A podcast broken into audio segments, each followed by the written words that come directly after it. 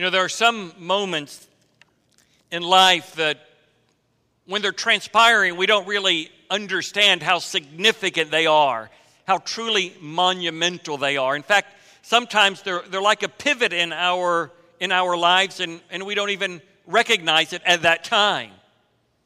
I can remember the very first time I ever met my wife. I was sitting behind her in church. Uh, the guy next to me says, I want to introduce you to the girl I'm going to take out on a date. I'm going to ask her out on a date this week. During the greeting time, uh, we stood up. He introduced me to, to Jay Lynn. Uh, I met her for the very first time. We sat back down. He leaned over and said, I'm going to ask her out this week. And as I've told you before, I thought in my mind, I'm going to marry her next week. And so uh, I, I, never would have dreamed that in that, in that little instance of, of transaction, hi, my name is Bill, and, and she says, I'm Jay Lynn. And uh, that, that moment ended up changing my life. I don't think anybody would have ever dreamed, and this goes on a much bigger, monumental, cataclysmic scale than that encounter, that when Jesus hung on the cross, a plan was coming to fruition that had been made before the world was ever created. Before the world was created, God knew that, knew that Satan would sin and Adam would fall. Jesus is the lamb that was slain before the foundation of the world. That's what the Apostle Peter taught in the book of 1 Peter. Before he ever spoke the earth into existence, he had a plan to redeem for himself a people for his own possession. That plan was coming to fruition on the cross on Friday, the first week of April, AD 30. All of Satan and his minions were looking on and they were contemplating the fact we've won the battle. Can you believe it? We've beaten God, we've defeated his son. He's being crucified on the cross. We've won the day. And Jesus' enemies, they're, they're surrounding the cross. They're taunting, they're mocking, they're belittling. Over and over, he saved others, he can't save himself. Where are his friends? They're in hiding. Where are his followers? They're in fear and terror for their own lives. But, but on the cross, on that day, on Good Friday, God's plan was coming to pass an eternal plan, a plan that was a plan that was in existence before the world was even created. We've been working our way through the Gospel of Mark, and, and today I, I want us to think about the death of King Jesus. Look with me beginning in verse 21 of chapter 15. Let me read through verse 32. They pressed into service a passerby coming from the country, Simon of Cyrene the father of Alexander and Rufus, to bear his cross. Then they brought him to the place Golgotha, which is translated place of a skull. They tried to give him wine mixed with myrrh, but he did not take it. And they crucified him and divided up his garments among themselves, casting lots for them to decide what each man should take. It was the third hour when they crucified him. The inscription of the charge against him read, The King of the Jews. They crucified two robbers with him, one on his right and one on his left. And the scripture was fulfilled, which says, And he was numbered with transgressors. Those passing by were hurling abuse at him, wagging their heads and saying, Ha, you who are going to destroy the temple and rebuild it in three days, save yourself and come down from the cross. In the same way, the chief priests also, along with the scribes, were mocking him among themselves and saying, He saved others. He cannot save himself. Let this Christ, the King of Israel, now come down from the cross so that we may see and believe. Those who were crucified with him were also insulting him. We've already noticed that in the trial before Pilate, Jesus is on trial for his life for being the king of the Jews. Look back with me in verse 9. Pilate answered them, Do you want me to release for you the king of the Jews? Look in verse 12. Then what shall I do with him whom you call king of the Jews? Then, verse 18, and they began to acclaim him, Hail, King of the Jews. They're going to put a placard over his head that says, King of the Jews. And what Mark is describing for us is the death of Jesus, meticulously fulfilling the plan of God. I want you to notice three things as we prepare to take the Lord's Supper this morning from this passage. The first one is this King Jesus begins his reign of grace in one family on the way to the cross. He's been flogged. We talked about it last week. He's probably barely able to walk. Typically, a crucified man would carry the cross beam to the site of execution. Jesus has been under interrogation all night long. Jesus has been severely beaten by Roman flogging. He's already lost a considerable amount of blood. He is probably dying of thirst and he is emaciated. And so they press into service a man by the name of Simon of Cyrene in verse 21. The Romans could enlist someone to carry the crossbeam for the, for the person to be executed if he was unable to make it himself to the site of execution. And so he mentions a man by the name of Simon. But notice the parenthetical comment by John Mark, the author, the father of Alexander and Rufus. There might have been several men from Cyrene named Simon. There would have likely been many men from the city of Cyrene named Simon. But only one man had two boys, Alexander and Rufus. Apparently, the readers of the gospel knew this family. Interestingly enough, one of these two boys is mentioned in chapter 16 in the book of Romans. It's very likely that Mark wrote the gospel from Rome, and the first people to read it were Christians in Rome. So, as they're reading this, and they hear about Simon of Cyrene, they begin to wonder almost immediately is that, is that the Simon that we know? And then he says parenthetically, the father of Alexander and Rufus. They think, yes, uh, that's that family. That's the family that we know. Apparently, as a result of this encounter, this quote unquote chance encounter between Simon and Jesus, on the way to Golgotha, Simon is saved. And as a result of Simon's salvation, his sons Alexander and Rufus, and in fact, it appears the entire family must have been saved. At a moment where he is at his weakest physically, beaten, stumbling, bleeding profusely, wide open wounds on his back. As the demons of hell look on, laughing and taunting and belittling, Jesus' reign of grace is already being established before he even reaches Golgotha. By happenstance, I think not. You know, we live in a day where fatherhood isn't thought of as really necessary anymore. That as fathers are depreciated and diminished.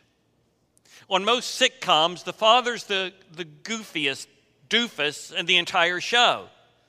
And fathers are depicted in the press as being kind of, kind of, um, well, you can, you can take him or leave him.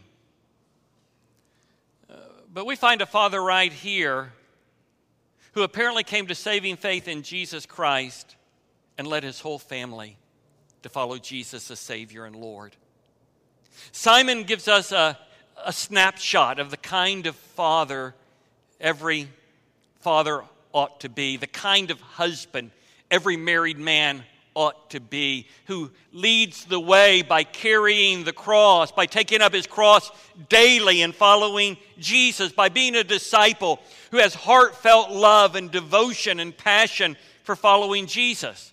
In fact, it's not unlikely that when this was read, they would have thought of Jesus' injunction to discipleship. If any man wants to come after me, let him take up his cross daily and follow me. What we need in the church of the Lord Jesus Christ are real men. Men who believe that following Jesus is the most important thing in life. Men who believe that serving their family honors Jesus. Men who believe that loving their wives and laying down their lives for their wife is what God has called us to do and who He has called us to be. We need men who are committed to the Lordship of Jesus, men who understand their role as leaders in the family, who are not casual in their Christianity, but passionate in their Christianity, who aren't in church and out of church, but men who are in church and who lead their family to be a part of a local church. But I praise God for an army of women who have a slug as a husband and who decide if my husband won't lead, I will lead. If my husband won't pray, I will pray. If my husband won't teach my children the Bible, I will teach my children the Bible. If my husband won't take us to church, I will take us to church. Praise God for women, single moms and women who, who are spiritually single, so to speak, who will not let their children go to hell without fighting for their soul in prayer, reading the Bible to them at night who are committed to loving them in gospel truth. We need men and we need women, much like Simon. And on the way to the cross, we find one family transformed by Christ's reign of grace before he is ever even nailed to the cross. But I want you to notice, secondly, King Jesus is enthroned on the cross outside the city. Mark's giving us some details in very, very pointed fashion. Notice he tells us where Jesus was crucified Golgotha. And he tells us what the word Golgotha means. It means place of a skull. It would have been outside the city, it would have been on the main road in and out of the city of Jerusalem. Because the Romans crucified people where many people would see them as a, as a warning and a message this could happen to you if you step out of line. So they crucify him in a place called Golgotha, which is translated place of a skull. Now, we don't know exactly why it was called place of a skull. It might have been because it looked like a skull. It might have been on a, on a hill. Maybe Calvary was on a hill, and when you look at it from a distance, it's kind of got a skull like feature. And so it might be that the site itself looked like a skull. Or it might be it was a site of execution. It's where men would go to die. And so it was known as place of a skull.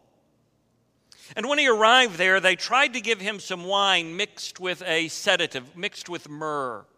Uh, they're going to impale him on a cross. They're going to drive stakes through his wrist. They're going to, they're going to situate his feet and drive stakes, a stake through his ankles. You can imagine that kind of pain would send a person into shock, into, into convulsions, and, and, and maybe they would almost immediately begin to, to die, but they didn't want them to die very quickly.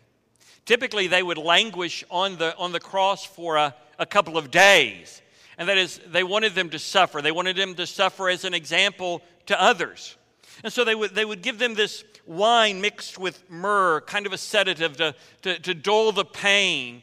But Jesus refused it because he wanted to, he wanted to, he wanted to embrace all of the horror.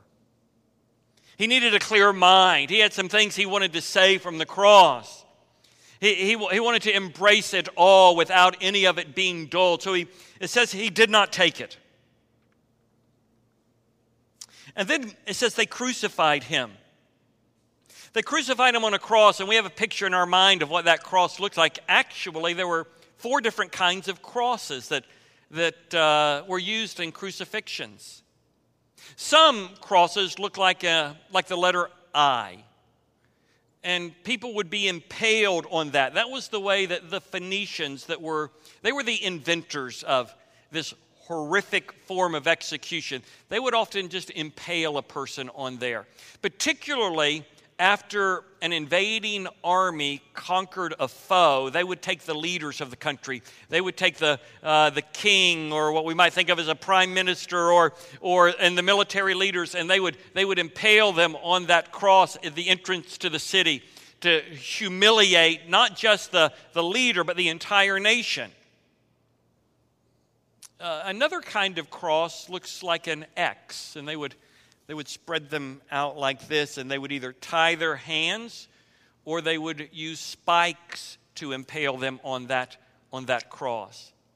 Another's like a, a capital T, and it would be much the same way. They would have their hands up like this, and then they would send one spike through the, the um, ankle bones, and then they would impale their hands to the top of what we would consider maybe a capital T. But Jesus was crucified on what's known as a Roman cross, most likely.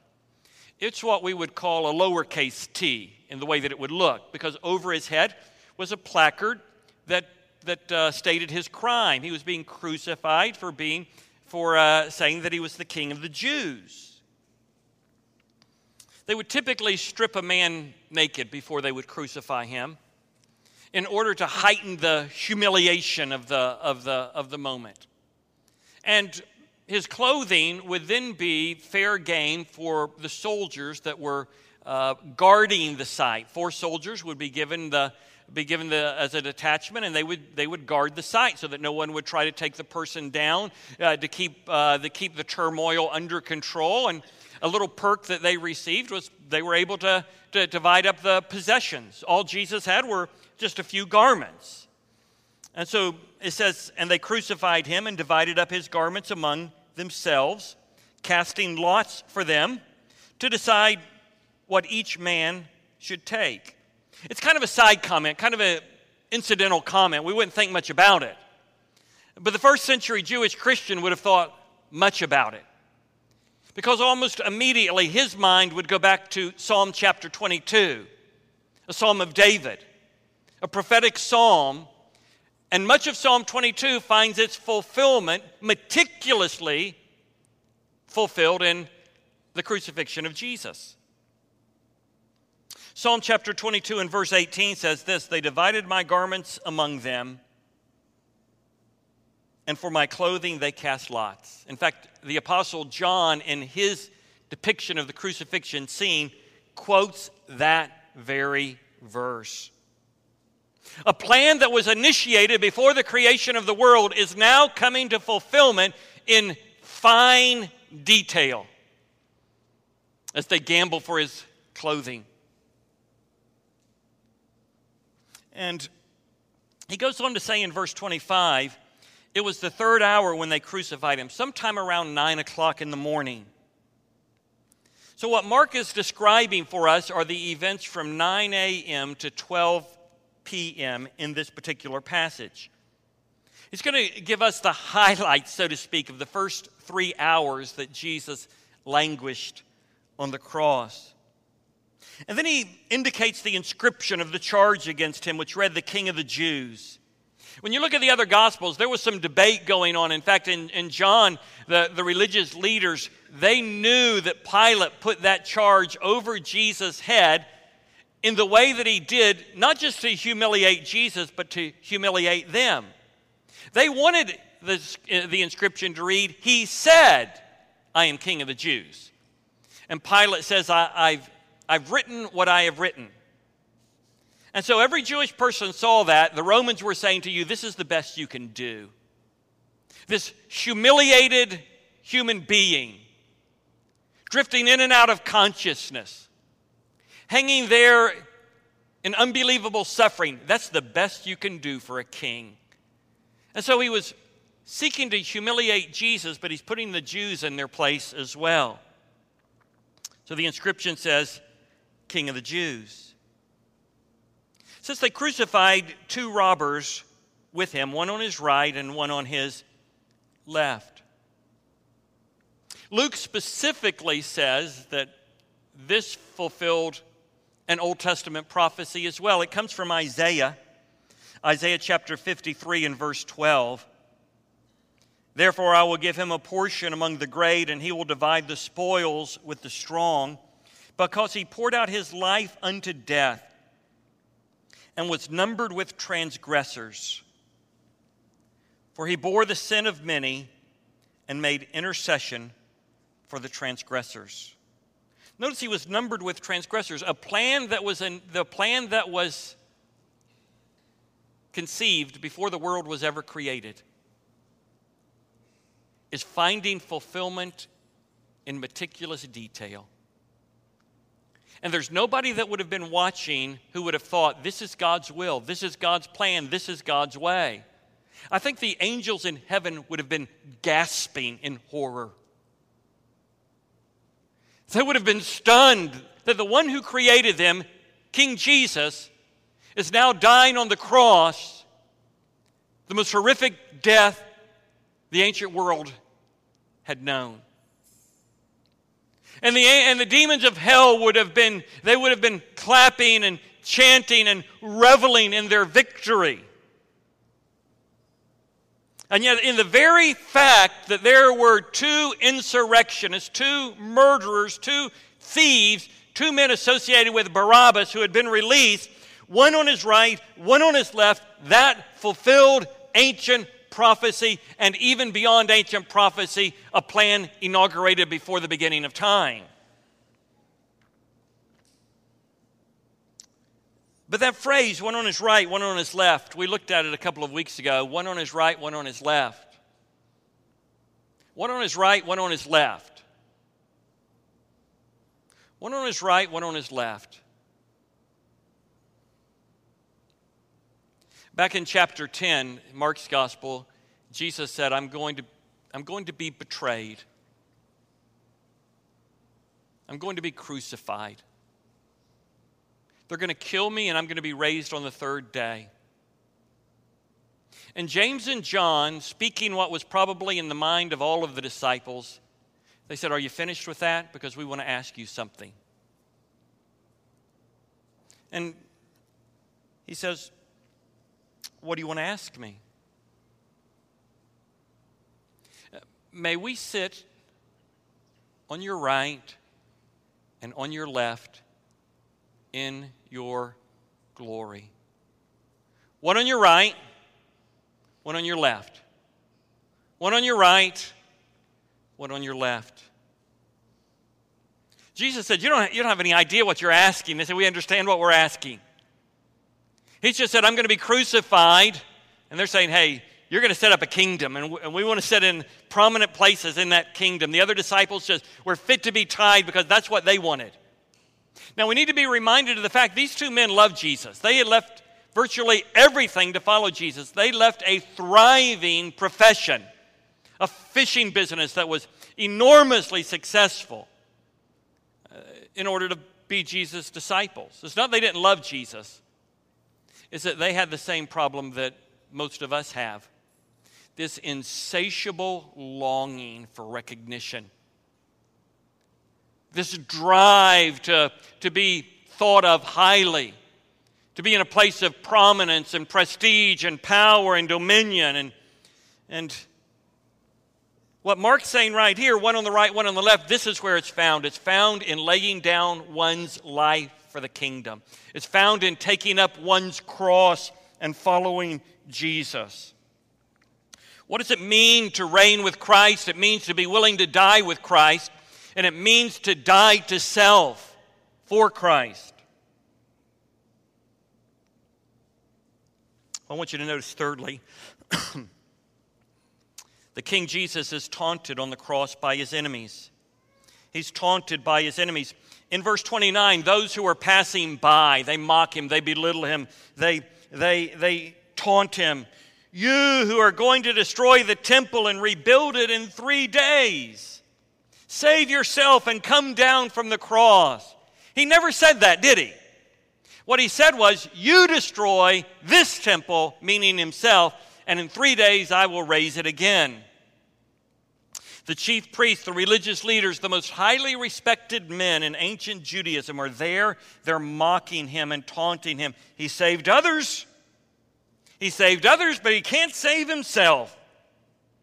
He forgave others of their sins and, and get, granted them salvation, but he can't save himself.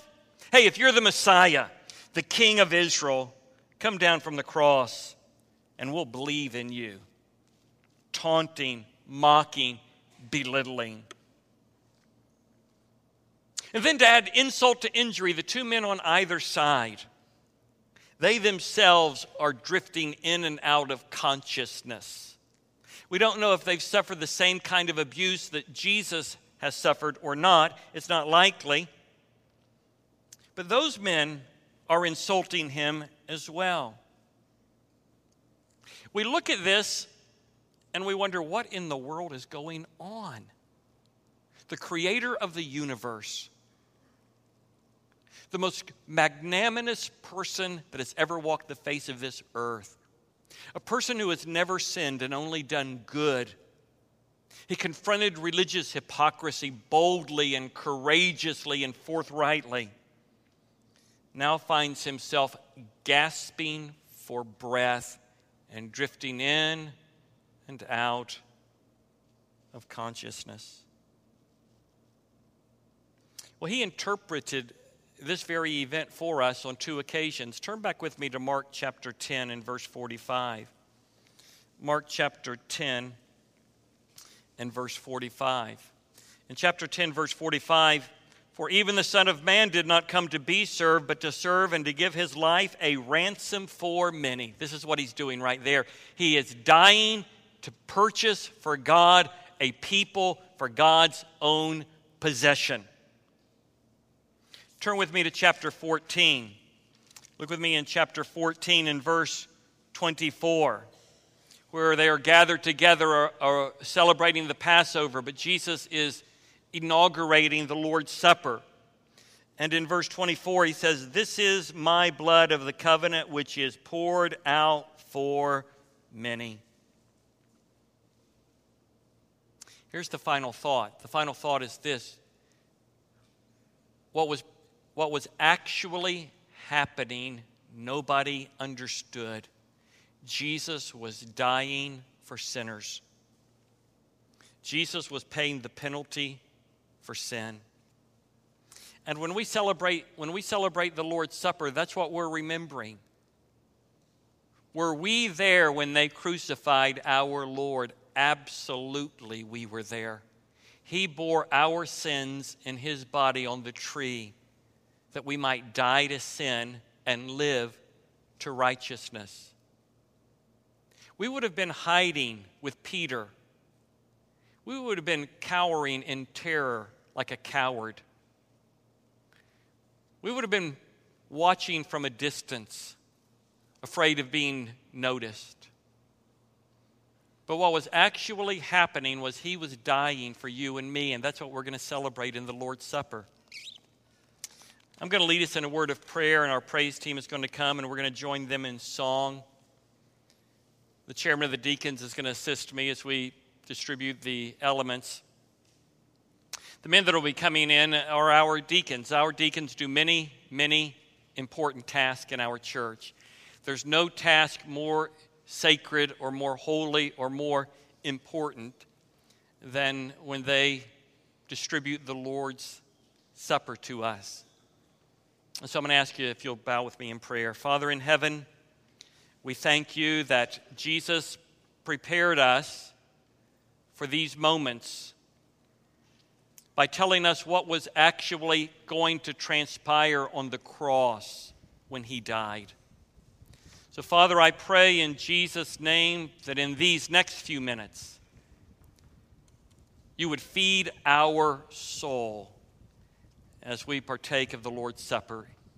In Jesus' name, amen. Men will distribute the bread, and, and we'll ask you if you'll just hold it in your hand, and we'll all take it at the same time.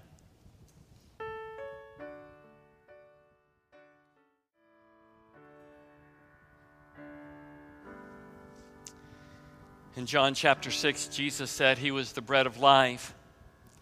In the wilderness, Moses was God's instrument, in a sense, to provide manna. But everyone who ate of the manna in the wilderness died. But Jesus said, Whoever eats the bread that I will give him shall never die. Do you take and eat.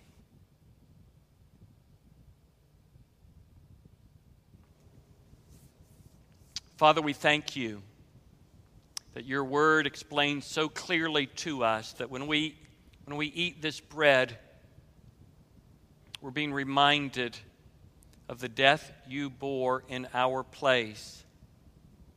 And we pray, Father, that you would use it to give us greater love and devotion to the Savior. In Jesus' name, amen.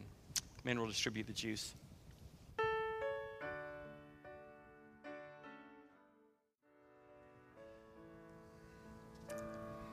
The old hymn says, What can wash away my sin? And the answer is nothing but the blood of Jesus. Would you take and drink?